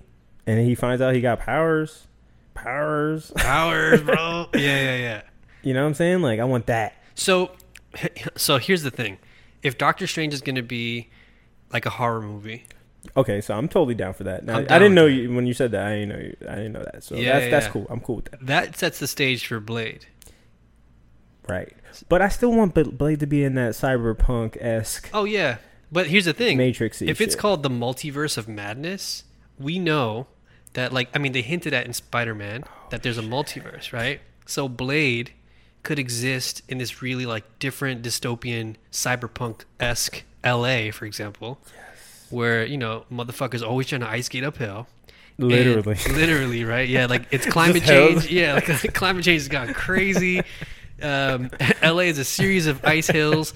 So, like, you know, Blade. But here's my other requirement. Okay. It's not even like an ask. There are requirements to this shit. There are requirements. Yeah. Blade has to be rated R. Oh, yeah, absolutely. How does that fit in the Marvel Cinematic Universe? It can. You think because so? They're eventually going to bring over Deadpool, and they can't not make that rated R. Wow, so this is like the first... So that's what's so crazy about the Marvel Cinematic Universe, right? It's like, we've already seen 10 plus years at this point of movies that have all been, unless I'm mistaken, they have all been PG-13. Mm-hmm. You know, they skirt the line. But now we're like, there's still so much that the Marvel Universe can do. Like, we haven't even discussed X-Men, the Defenders, or, you know, in this case, Blade. Yeah. Like... So okay. So Blade, more horror, violence. I want to see limbs chopped off because they set the bar so high in '98. Yeah, I want him to catch a baby like in Blade Trinity and be like, "Cooch coo," because that happened. Yeah. What does he say when he gets shot? And he's like, "Motherfucker, are you?" Oh yeah, that was in Blade 1. He does in Blade 1. Yeah, he says some shit. Are you out of your damn mind? Yeah. That's fucking hilarious. That movie still is so good. Like, just watch the first 10 minutes of that movie. It's on Netflix. Perfect. I think it's on Netflix. It was some point. Oh, yeah. You know, they be tripping. They fucking. And then what else they got up there? We got Loki, Black Widow. Loki. I don't even know what I want that to be. I just don't want to see any more blue troll people. Like, I don't want to see that. Like in the second Thor movie. Yeah. Trash. Yeah, I don't want that. Black Widow, whatever. Eternals, I don't know much about, so I don't even know what that would be. It could be like a they could do like a space horror. I don't know what they are. I don't know what that is. I used to know what they are. Someone write in and let us know. We're too lazy to Google it. But yeah, tell us what you would like. Yeah, in the Discord. But this has me really, really excited though. I'm super hyped. Like, Marvel knows how to do that shit, man. In a way that I was like, oh shit, like. I was kind of done with Marvel, and then they were like, "Yo, you want fucking three more years of Marvel?" I was like, "All right, yeah, fuck yeah, of course I'll get the Disney Plus app. I'll give a fuck. I'll watch Falcon on the Disney Plus." Oh, what was homeboy from Atlanta? Who's he? What show was he gonna be on? The big dude. Yeah, I forgot. Paperboy. Was it Eternals?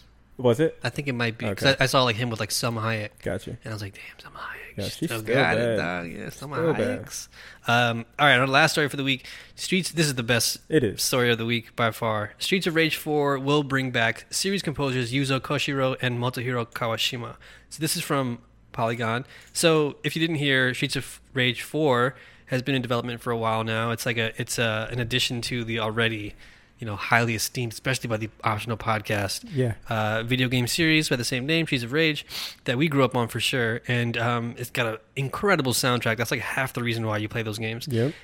And for the new one that's coming out, they got the original composers, notably Yuzo Koshiro and Motohiro Kawashima, to come back and make some tracks for it. In addition to them, they're also people. They got two more composers who are contributing to the original score. We got Yoko Shimomura. She did original music for Street Fighter II and the Kingdom Hearts series. And we got Hideki Naganuma, who's known for Jet Set Radio, Sega Rally, Super Monkey Ball, and there's one more I forgot. And Keiji Yamagishi, who wrote music for Ninja Gaiden and Tecmo Bowl. So Ninja Gaiden has some good tunes, like the 2D joint. Yeah, there's like a little video that they posted on their like official YouTube about like, you know, this announcement and like their sort of thinking behind the process, and like you get to hear Yuzo the God talk about like, you know, so cool, man. He's a fucking cool guy, man. I just want to be friends with him. Yeah, absolutely. I would smoke cigarettes if he was like, yeah, I'm gonna go for a smoke. You want to? Yeah. I've never smoked a cigarette in my entire life. Give me that shit. I will smoke a cigarette with that. Let's hit it. Yeah. Just don't inhale. Yeah. So this gets me really, really excited for the prospect of the new Streets of Rage 4, because I'm, you know, admittedly when we first saw it, we were like, oh shit, Streets of Rage 4. I was super excited, and then I watched the trailer and I was like, I remember you said specifically, he was like, if Yuzo Koshiro is not in this game, if he's not accompanied, you know, in this game, I'm not playing it. I'm not doing it. So it hit that one check you had. They did it. They got my dollar. Like, oh, yo, Paul's not gonna play. Yo, you heard that shit? Yeah. You heard that last episode? He's played all of the games. And I was also on a video series a while back for Kotaku that I don't even know if it exists anywhere, but I like brought my little vinyl, my Streets of Rage 2 vinyl, and I like talked about how great that specific soundtrack was, because 1 and 3 are good too, but 2 is like, that's the one, man. Yeah, that's the one. You get a sense of like, just like We mentioned it a couple weeks ago, but Digging in the Carts, that Red Bull documentary on YouTube. Yes. Check that shit out. But they have a segment specifically on Yuzo Koshiro, and it's phenomenal. It's like 15 minutes long. So easy to watch. So good. It's so good, though. You want more of it. Like, yeah. I want another hour on that guy's life. Like, yeah. I've watched, like, talks of him for like an hour. Absolutely. He's just a brilliant guy. And then on top of that, also previous episodes also featured the Streets of Rage Street Fighter 2 composer as well, like the one who made the Blanca song and stuff. Yeah. So I mean, worth checking out that whole thing for sure, especially if you're into that, like the history of games. So good. Come on. So yeah, this gets me really, really excited. I can't wait to hear more, but they still haven't announced the release date for the game, which that's fine. Yeah, I'm still waiting on that. I'm still not into the aesthetic of it, but same. I think I'll like grow to love. I just want to listen to the tracks. That's like legit. Like me, Paul, and our homeboy Manny used to just listen to the soundtrack and make like songs in the menu. Just pressing all the sound effect buttons. Yeah, man. And making songs to Streets of Rage 2 soundtrack. For real. So we're like legit about this shit. Like I'm such a fan of this stuff. Seriously. And we would love to have Yuzo Koshiro on the show. Yo, I gotta brush up on my Japanese though. He's got decent English. Yeah, but that's true though. Yeah. You know what I'm saying? You wanna come like right, like I tried, man. Right. You know? Right. For sure. I would totally study for that. Hell yeah. All right, cool. So jumping into questions for the week. If you have any questions for us, please feel free to send an email directly to us at questions@d-optional.com. We would love to hear from you. Or if you are in our Discord, drop it into the questions channel or record us a voice message, or as we're now calling the questions chamber. Well, you'll get a taste of that at the end of these questions. Yeah. Please feel free to do that using the Anchor app on your phone. So our first question comes from Mo, who asks, do y'all have OCs in games? If so, tell us about them. So these are original characters. Do you have any like notable OCs? Long pause. I was trying to think about this too. Yeah. I think when I make characters in games, I very rarely make like a new character. Like I very rarely I'm like, all right, here's his backstory. Usually it's like, here is the Dragon's Dogma version of me. Here is, I don't know. Here's the Division version of me. Like it's always like different me in different settings. So like sometimes I'll create like a fictitious, like I was in DC at the time, and like I'll have that in the back of my mind the whole time. But I don't really do that much. I've never really had a chance to really do that. I think the only one I've ever actually dove deep in, well, like only in like the role playing games, like a tabletop. D&D. Yeah. And I always... Mostly I play female characters with... like, they're usually very large in stature. Like, strong as hell. Like, kind of like a She-Hulk-esque character. Or Zarya. Or like a Xena warrior princess. Like a... Like, physically, like, intimidating female characters. Yeah. I don't know why that aesthetic just like... It's cool. It's cool for me. Like, that's just always what I pick. Yeah, it's cool. Yeah, so they're always like very tall and very muscular. Yeah, I mean, I'm trying to... I guess that's what... I just want to be tall and muscular. Well, you're halfway there, man. Yeah, I'm not that tall. I think for me, it's like I do that from time to time. I will like make a character that's like a weird character. I just can't think of them right now. And like it's usually like that's the thing. Zimbumbafu. We made a character called Zimbumbafu in what was it, like tennis? Yeah, it was like pro tennis like for like the Xbox. Virtua tennis.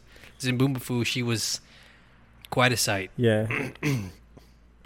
OC. Yeah, I don't know. Yeah, I don't really like you said. I mean, actually, Mass Effect. See, me, it's just another version of me. No, I tried to make me, and he didn't look anything like me. Yeah. And then I was just like, this is somebody completely different. One of the last few FIFAs I played, I made me, like, without using, like, they didn't have, like, a face scan thing.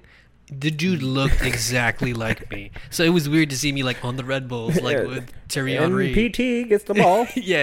It was horrible, but it was fun to watch that. Sliders all the way down. Yeah, that's all I do when I play soccer. Also, let us know what some of your OCs are, because we have failed to answer that successfully. Jesse writes in, so this is an interesting question. This is one that I'm not sure I have an answer for, but maybe you do. I've been thinking a lot about the pricing of games, with AAA $60 games varying wildly in length, content, and free updates, and keeping in mind indie games are getting better and better and the cost significantly less, like Hollow Knight, Celeste, Into the Breach, Dead Cells, just to name recent ones. Do you think it's time the pricing of mainstream games totally changes? Should games like Red Dead 2 cost $80 or $100? Should base games cost $40 and have more priced content updates? Should shorter AAA titles, AAA games be less than $60? How is the current pricing standard of $60 at all sustainable, with all the games as a service content updates, hopefully ending crunch, online modes, etc.? That's an interesting question, but I think that like the framing of it, I wouldn't necessarily go that route, because like I don't equate time time with quality. Right. Same. Like I think quality with the price, you know, I don't mind paying $60 for a 12-hour game if it's like a banger, if it's dope. Yeah, like if I really fuck with it, it's I'll give you $60 for it. Yeah, you know, it's hard to shell out that stuff because you don't know. But yeah. I'm the type of person that I don't buy a lot of games like off rip, and I look up stuff and I see if people that I respect like it, if people who have similar tastes like it, if my friends recommend it. Yeah, I'll pay that $60. Yeah, it's tough because, like, this is a hard question for me to answer, namely because $60 means a lot of different things to a lot of different people. Absolutely. So $60 for some people is, like, a throwaway, no big deal. For other people, it's like, shit, I got to make rent. I got to put... It's sure. Yeah, for sure. And it's hard for me to be like, yes, games should be cheaper, because for some people, it's like, they'll be like, oh, yeah, sure, I don't care. Like, to me, that makes no difference. But to other people, it makes a huge difference. And I also agree that I can't tell you how to spend your money, but I also like don't equate like length of the game or how much content is in the game with $60. I know Nintendo is pretty notorious for being like, yo, you buy Mario Maker for $60, but you're getting like a pretty decent single player campaign. You're getting tons of tools. You're getting, like, Splatoon was notorious for that too, right? Where it's like you're paying $60 once, but you're getting like pretty regular updates. Whatever. Zelda was like that too, where like Zelda is definitely worth $60 in my opinion. Yeah. And on top of that, they had like additional content for like $20 or $30. So I think it all depends. I do think that games are in an interesting place right now because there are new ways that they're trying to get you to spend money on those games. Like we have battle passes, we have microtransactions, we have, which I think are hopefully going the way of the dodo, but it doesn't seem that way with a lot of gacha games that are coming out. We have subscription services that already exist, like Xbox Games Pass. So I do think that, yes, games are a very expensive hobby. I do think there needs to be more ways to access them for sure, like especially if you know, in the same way that some content providers will give you, like, you have a channel that you can subscribe to if you bundle it in a package, mm-hmm. or you have a subscription, you can get the app, or, mm-hmm. you know, you can watch it with ads or whatever the case may be. But games are so tough because, like, imagine playing something like Tomb Raider and every 30 minutes there's an ad for, like, Lexus or something, and you're like, in order to keep playing, you have to, like... But in order to keep playing, you have to do that, right? Like, it's tough. It's tough because, I mean, I would love for games to be more accessible for sure, i.e. cheaper, but also, like, yeah, games take a long time to make. They're extremely expensive to make, and I do kind of appreciate when... someone like Nintendo, for example, as annoying as it can be, sometimes they'll be like, yeah, no, we're not putting the game on sale because it's like we value our product, right. And we don't want to like devalue it by putting it on sale immediately. But I've also been there before too, like in the past where I'm like, damn, I really want that game, but I can't drop $60 on that shit. Yeah. So it's tough. It's real tough. I'm right in the middle there because sometimes $60 is nothing for me and other times I'm like, that's groceries. I really don't want to spend $60. That's like... Yeah. It's a bunch of drinks I can drink. Right. Or it's like, you know, it's like my bills or right, it's like yeah, this or whatever. So it can go a long way. It can go a long way. I'm not too, I don't know enough about like, you know, how much a price of a game, like will bumping it up to $100 for like a Destiny, say. I mean, a lot of people who already spent $100 on Destiny. Yeah. So if you do $100 at one point, does that, like, make it harder for people to buy that game right off the bat. You know, like, are you more willing to pay $60 and then $40, you know, in 3 months? Or are you just willing to pay that $100 straight up when it launches?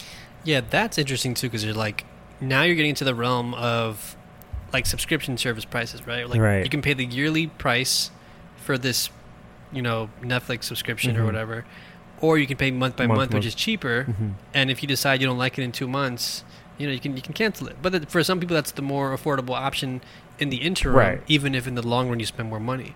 I think it's like, it all depends, I think, on a case-by-case basis. Obviously, there's no blanket solution for this, but I do think, like I said before, I think more options leads to more, just more accessibility overall, I think is great. I think Xbox Game Pass is, again, the best deal in games. It's awesome. And if you are, like, more budget conscious, get that, because it's like $10 a month or whatever. Right now, it's like $1 or something. It's $1 for 3 months. It's ridiculous. Yeah, $1 for 3 months. And I mean, and I'm also like someone who's the worst person to ask for this, because like I feel certain ways about like I'm getting, you know, like the statue with the fucking art book and shit. For some games, I'm like maybe I do want that Zelda one. Yeah. But then if it's for like Yakuza or something, I mean I'm a fucking hypocrite. I got the steel bookcase for Yakuza. Yeah, and the playing cards or some shit. Like. Yeah, like the tissues or some shit. Yeah, tissues. Like. Yeah, sometimes I'm like, okay, yeah, maybe I'll shell out for it. But then most time, like 99% of the time, I'm like, no, I don't want that, because it's like, as someone, again, who just moved, it's a lot of stuff that, like, you know, you don't need, and it's like it's pretty wasteful. Like, it's not environmentally conscious in any way. Like, you know, there are better ways, and not better ways, but there are other ways in which you can be spending that money. And I think, again, giving people more options is great. Like, maybe you give people that Destiny bundle, like that Destiny base package, that is the $40 package, and maybe like, but that also splinters your customer base, right? Like, they had the Black Ops thing where it was like, we're gonna sell you the $40 version or something, and it was like, but you don't get to play, what was it, like zombies or something, which I thought. Fair, because I barely touched zombies. Right, because that worked out for you. Yeah. And I wish I would have waited and gotten that package instead, because like, as cool as zombies is, maybe down the road if you and a bunch of friends were like, yo, jump into zombies, and I'd be like, you know what, I'll pay $20 for it. Yeah, I'll buy it. So I think that maybe the smarter move down the road is like piecemealing these things, but then it's also like... I love the a la carte system. It's like, pretty cool. I like that just because of, you know, it wasn't that long ago where I couldn't grab, you know, it literally was like a choice. Yeah, it's like, yo, do I eat, or do, you know, do I play this game that'll bring me some joy, but also my stomach's gonna be growling. Word. So it's like, yeah, no, it's true.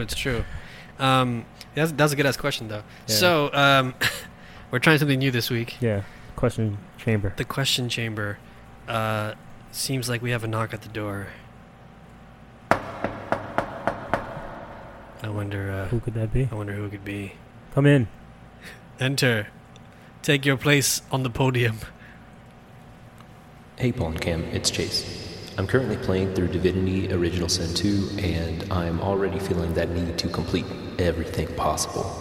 So I wanted to ask, what's y'all's history with achievements, 100%ing, completionism, all that sort of stuff? And how do you feel now? Wow. That buttery velvet echo, bro. The council has spoken. Yeah, for real. That was beautiful, man. Thank you for that. Thank you for blessing us with that. Yeah, man. Thanks for coming into the chamber. Nice quality audio, too. Yeah, what are you recording on? Like, fill out the questionnaire when you leave. Yeah, please. Give us fill the survey out. So how do you feel about questions? I mean, achievements and 100% in games. I'm split, because like I used to like be really into that stuff, especially with like when you play Xbox. They used to get it right. They did some thing where it was just like chasing those 10G. That 10G, man, I just want a little bit of 10G. Yeah, so like, I mean, we used to like play a lot more games back then, more frequently, I should say. And you can just get together with people and go achievement hunting, or like, you know, battle, you know, trying to get that last level on Call of Duty Modern Warfare. Let's buy Avatar. Yeah, let's the last Airbender. Exactly. I that was my experience back then. Like, I used to really be into like trying to quote unquote platinum games. But as I got older, I just stopped really caring about that stuff. Yeah. It didn't really matter. Depends on the game now, though. I don't really check the whatchamacalls, but the other day I was playing Apex, and I realized I only have 2 left to get. Oh, wow. But there's no platinum for it. But it was just like, I just really want to get them all. now that I know, it's only 2. Yeah. So I have to like get a win with 8 characters, and I've probably gotten 5 or 6 so far. So I'm just going through. I'm playing. Yeah. I won't change characters until I get a win, and then I'll switch characters. Oh yeah, that. So like, you know. Yeah, I don't think I've ever cared about. I mean, I used to care about gamer score, like when it first came out. I was like, oh shoot, I gotta keep my gamer score up because I'm a gamer, bro. But then I stopped caring along the way. I think since 07, 08, I've like never cared about it. But I understand why people care about it. It's this weird carrot on the stick thing. Yeah, no. It's a completionist thing, and that I can understand more so than like I need the achievement thing, because the achievement thing for me, like I think it's also like a personality thing, because like I mean, for the most part, this is like a life pro tip. I don't give a fuck what people think about me. Absolutely, it's a nice way to think, right? So like with gamer score and like gamer like trophy amount of trophies and stuff, percentages and stuff like that. Don't care about that shit. Don't care at all. Like I don't care. Like I don't have anything to prove to myself, right? And never the like, you know, forget anybody else. Right. I don't care about that at all. So like, but I also understand, because I'm a hypocrite. But it has nothing to do with gamer score or trophies. But like with Spider-Man, I think Spider-Man was the last game that I was like, oh, gotta get them pigeons, baby. Get all these fucking pigeons. I need all these backpacks. Yeah.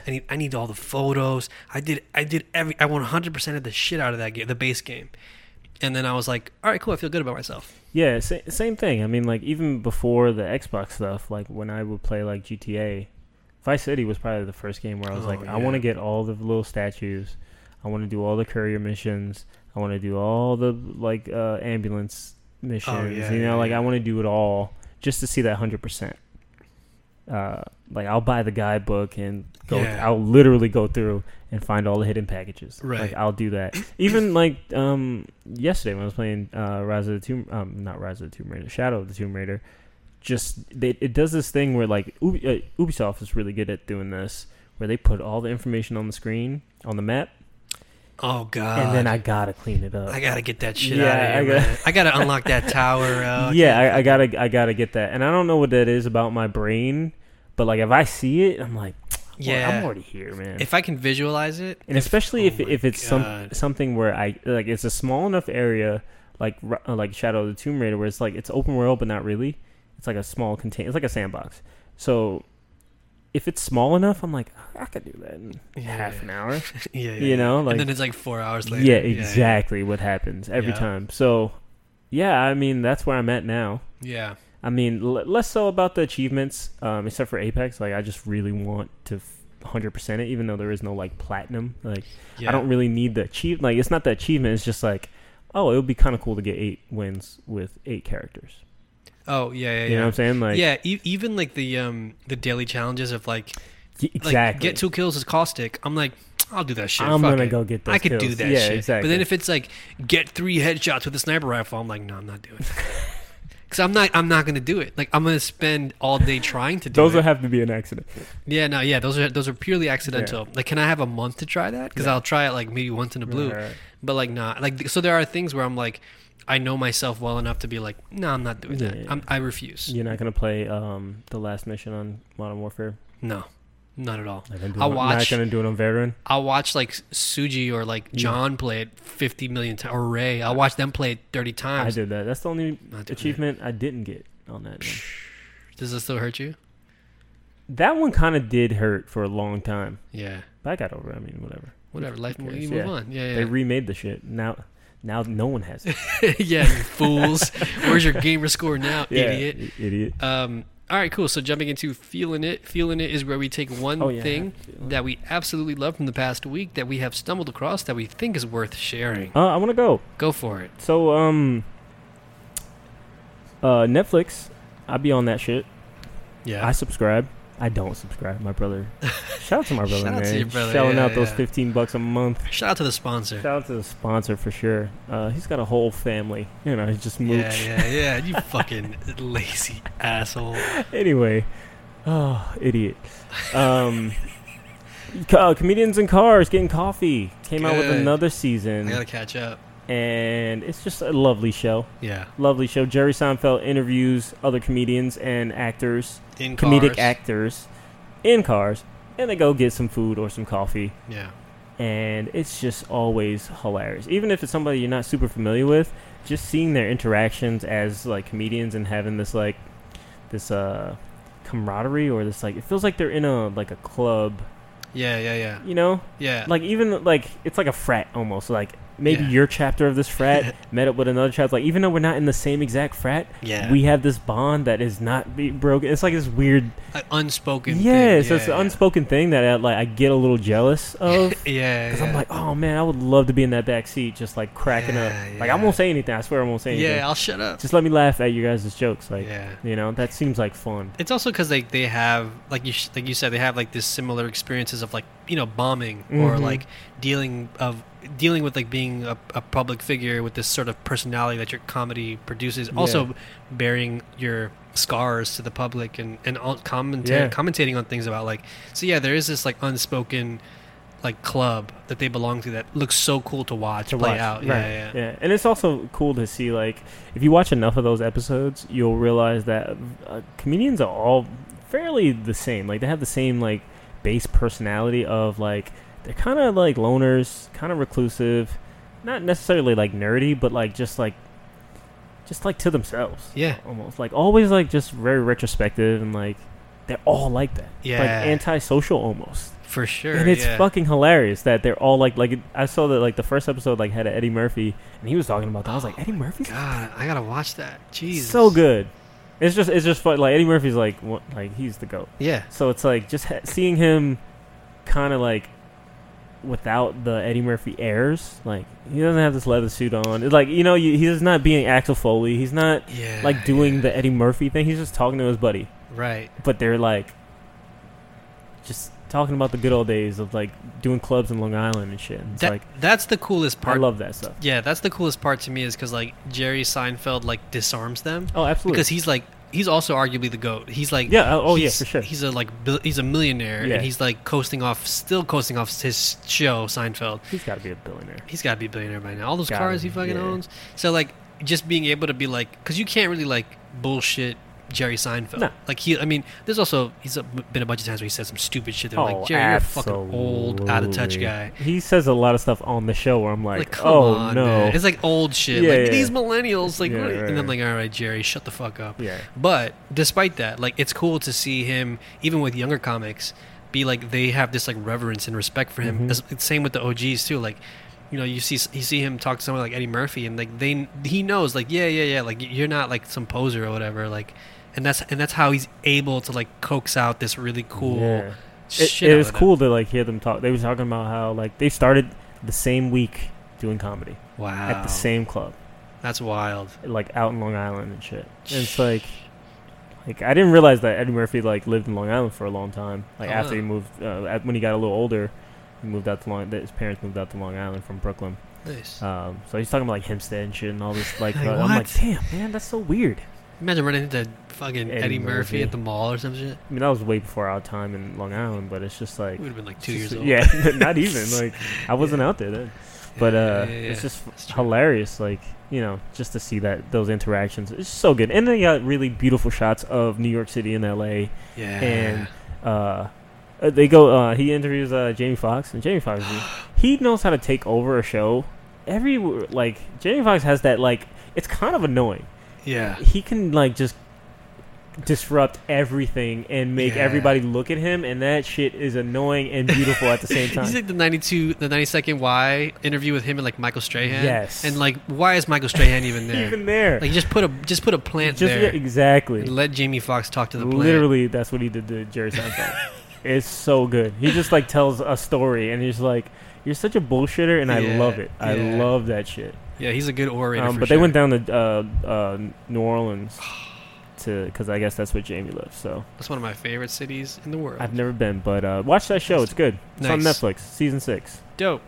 It says P like that. Mine is not necessarily like a thing you can consume, but it is a thing that will make your life better, in my opinion. So I've been like trying this new app out. Actually, maybe I can even like plug the app here, but it's an app that I've been trying out recently called Fabulous. Very, very straightforward. I'm running it on Android. I'm sure it's on iOS, but it's an app that like basically helps you develop new habits little by little. So the first habit is every morning you wake up, have a bottle by your bed or a cup of water. So the first thing you do is you chug that water, because the first thing you like kind of need to do as a human being when you wake up is like to rehydrate. Oh, I need that. Yeah, because so I always smoke an L, and I wake up with that dry mouth. Like, yeah, man. You wake up so like, what the fuck? Like you're fucking Rita from the Power Rangers. Like, after thousands of years, liquid. Yeah, 100%. So like the thing you do is like you chug some water, and then immediately you feel like you wake up. Mm-hmm. Like your body's like, oh shit, I needed this, because you go into like hibernation mode basically. Absolutely. For like 8 hours or whatever. And then the other thing is like, so you do that for like 3 days, and then you're like, cool, I did it. And then it's like, all right, maybe tomorrow I'll try making breakfast. Like maybe get a cereal, an oatmeal, if you can. If you have time, make eggs. Whoa, app. Take it easy. That's what I thought. So now it's gotten to a point where every morning now I wake up way earlier than I used to, which is a blessing. It's so helpful. What time do you wake up normally? Before this, probably like 7:30 or something. Okay, like maybe so 7:45. You weren't bad. I wasn't terrible. Okay. But now I wake up like 6:45, if I can, 6:30. Yeah. But if I sleep over, it's like 7. Because I leave the house at like 8:30. Okay, so I have like an hour and a half to like wake up, do what I got to do. Yeah. Now I make breakfast. I make eggs. I'll have fruit. I'll have water. Damn. Yeah, and then I'll have like I'll sit down at my computer, or I'll even read. Like I finished. I'm almost done with my second book. Nice. So I'm like making time for myself to read, sit down on my computer, like read, like for my job in particular, I have to like be on top of things. So I'll plan. Yeah. Like look at like, I'll scan subreddits. I'll scan Twitter feeds. I'll plan my day. Like, all right, what am I working on? I'm working on Fire Emblem, this thing, whatever. So I come into the office like ready to go, as opposed to like getting to the office and then being like, all right, what do I got to do? What am I doing? Yeah. Like getting my third cup of coffee by then. So it really, really just helps you, get the ball rolling before you have to like actually do shit, because the way I used to operate was like I said a second ago, waking up and then barely functioning until I get to the part where I have to like have a plan, and then I just start formulating that plan. Right. So it's like, yeah, if you can, like I would say challenge yourself to like maybe even go to sleep half an hour earlier than you normally do. Also like try not to do anything too stimulating to your brain before bed. Yeah. That was like some health advice from my doctor, who's like, you've got anxiety, stop doing this. Yes, yeah, so she's like, stop watching fucking Evangelion before you go to bed. Yeah, or like stop gluing the Switch to your face and then like trying to go to sleep right afterwards, because your brain's like, what the fuck? Word. So that's been helpful. That's cool. So, and also just like for me to deal with my own anxiety and shit, like it really, really has helped a ton. So this app, is it just for sleep? No. So it's... I mean, waking up and stuff? No. So, like, it'll... Like, now it's telling me, like, all right, now take a minute out of your day every day to do, like, some light exercises. Or, like, if you're at the office, like, stand up, stretch, maybe do some, like, quick thing to, like, cool. Get your blood flowing. Because, you forget... I have a standing desk now at my job where, I'll raise it up and I'll stand sometimes, because I can feel, like, that restless leg syndrome thing happening.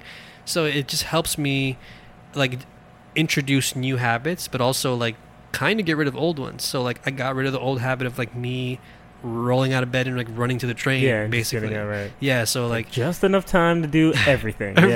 Right. Like, and then you forget some shit at home or whatever. So it just like, it helps you improve your like regular routines, but also helps you introduce new ones, which I like desperately need, because I want to get to a place where like like maybe I head back to the gym. I'm starting to like, because I'm starting to take care of myself more. It started first with, like I mentioned a couple weeks ago, of like finally making those doctor's appointments, and like, yo, this is the year of self-care. I've been saying that shit, man. Yeah, I've been saying that shit. It's true. Like, make those doctor's appointments, get that checkup. I still have to go to the dentist and do all this other stuff. Do that shit. Yeah, so I'm gonna do it like, relatively soon. But like, it's also been like, oh wow, like these things have such simple solutions. Like that thing in my wrist, boom. Yeah. Here's a thing you can take. Here's an ointment. Here's a do this instead of that. And you're like, oh wow, I feel so much better. Who'd have thought? And to the point where it's even like, yeah, those panic attacks you've had at 5 a.m. sometimes, like don't go to bed right after you play 5 rounds of Apex and your heart's racing and you're like, ah! That win was so close. Yeah, or like don't have that cup of coffee at like 4 o'clock because it's going to hit you at midnight without you knowing. I quit coffee recently. I still do cold brew. I have recently started and I quit because I was getting bad headaches. Yeah. But also, I'm waking up super early these days. Nice. Because I got a cat. Ah. And he will wake me up if my alarm doesn't go off. Asshole. No, I mean, he needs to eat. But then I feed him and then he doesn't eat, so fuck that guy. What an asshole. He is a little asshole. But anyway, this is fucking dope. You gotta, I gotta do that. Yeah, it's called Fabulous. It's fabulous. It's fabulous. Ooh, flossy. Wow. Wait, what was that? It's fabulous, deep cut. Right? Champagne witnesses. Glamorous. Glamorous. Wow, you were close. It's fabulous. Ooh, yo, that's a Fabuloso. Yeah. Ooh, yo, Fabuloso should sponsor this. That would be perfect. That would make so much sense. Them or whoever makes Quarter Waters. Yeah, oh my god. Who makes those? Poppy. Is there a brand? Just Poppy and them. They just do in the back. Yeah, so we have a quick announcement. Next Saturday, believe it or not, the 27th is the fourth annual. I forget. I'm bad at this. It's probably third annual Game Devs of Color Expo. It is. I got my tickets. Yeah, so get your tickets at gamedevsofcolorexpo.com. They're in no way sponsoring us or anything. No. We're just like fans. Yeah, we're fans of the expo. They also, like, the tickets are $20, but they also have low-income tickets. If you can't really afford it, it's $5. Make sure you go. It's up in beautiful Schomburg Center. So nice. In Harlem. Really dope spot. Even, like, you know, go to the thing and then go look around the center. It's fucking dope. Also, some like really cool guest speakers this year, including Open Mike Eagle. Dope. Freaking, that's pretty cool. I get to see. I've never seen him before in real life. But you told me about him, though. Yeah. Did you mention him on the show? Well, I may have. Yeah, I may have. But yeah, he's got a show on like Comedy Central and stuff. He makes really good music and stuff too. But yeah, so check it out. If you happen to be in New York or you're going to be in town, definitely show them some love. Again, it's gamedevsofcolorexpo.com. Go get your tickets because we're going to be there. If you're planning on going, let us know so we can like say what's up. Maybe I'll bring like a couple stickers or whatever, and if you see us, we'll maybe give you a sticker. Maybe give you a high five. Instead. Maybe we ran out of stickers. Maybe like a cholo head nod. Yeah. So definitely go check that out. We really, really recommend it. So before we wrap up the show, how can the people find you online? You can catch me at Crips Hemsworth on Twitter. Nice. No, at Capicantlow, CAPICANTLOSE on Twitter and Instagram. I have a cat. I've had him for 2 weeks because my girlfriend moved away. She'll be back, but I have her cat. I'm holding it hostage, so she can't break up with me. Hell yeah. Because it'll be my cat. Yeah, that's love, baby. So I post about him almost exclusively. Cute cat. He's a little black cat, and he's got a good face and no chin. It's cute. He's got a mullet. Yeah, he's got a little mullet. He's great. He's a good boy. He is a good boy. I'm teaching him how to shake paws. Oh, my God. I'm being he's very good at learning. Because he's so young. He's only a year old. It's a baby. Little baby cat. He's actually a big baby. He's got a little belly. little pop belly. Little pop belly. I got to get rid of it. I'm trying to work him out. Yeah, but anyway, that's where you can find me. What about you, P? I'm at Polymayo. That's P-O-L-I-M as in Mario, A-Y-O. You can find me on Twitter and Instagram. Follow me on both. Yeah. I post on both. I post Instagram stories of other people's cats. And maybe I'll come see you. You also post really good pictures. Thanks, man. You have good latergrams, man. Yeah. I'm like, damn, I should do more latergrams. I'm a fan of the latergram. I'll take the photo and I enjoy the moment. Yeah. And I go later on, maybe I'll post it. Maybe I'll share that with somebody. Maybe I'll just flex on the haters. So follow me on both Twitter and Instagram. You can also join my Evangelion fan club called Vangelis. Yeah. And join us, #Vangelis. And tell me what you think about the show. Yeah, shout them out. #Vangelis. Yeah. How do you spell jellies? Like jelly, because it'll people say gelly. Otherwise, that's with a J. Yeah, with a J. Yeah. So don't fuck it up, people. Actually, let's do jellies with an I. So Jellies. Yeah. So Vangelis. Vangelis, yeah. Cool, I like that. That's good. It's got a ring to it. It's nice. Thank you so much for listening this week. If you have any questions or comments, send them over to questions@the-optional.com. That still works, so send us emails if you want. Even if you want to just say hi, we love you, we're from North Dakota. Yeah. Say hi, or hey, we're from Spain. I don't know, say hi. Say what up. We want to hear from you. Yeah, and we also will read them. We will also like to see more people in the question chamber. Yes. The council step up will permit you to ask your question. You know, just excuse me. What? Oh shit. I think that's just Chase. I think he forgot his wallet. Yeah, I think he forgot his keys. Yeah, I got it. He left it at the reception desk. Yeah, let's wrap this up so I can get him his keys. So yeah, you can also subscribe. We're on iTunes, Google Play, Stitcher, Anchor, and Spotify. If you can take a minute to rate and review the show on iTunes or Apple Podcasts, whatever it's called, please do that. It really, really helps us spread the word, get into the algorithms, hack the system, hack the world. If you like the show and want to help keep going, check out our profile on Anchor at anchor.fm/theoptionalpodcast. That's where you can donate to help us keep these lights on. Give us as low as $1 a month. That's good. So good. Our homepage is theoptionalpodcast.com. That's where you can find the show, share with your friends. As always, we're on Facebook and Twitter at theoptionalnyc. Our show's music is by the one and only Levi Pack. You can find him on Twitter at @_LEVIPACK. I always have trouble with that. Yeah. @_LEVIPACK. So until next time, everyone, peace.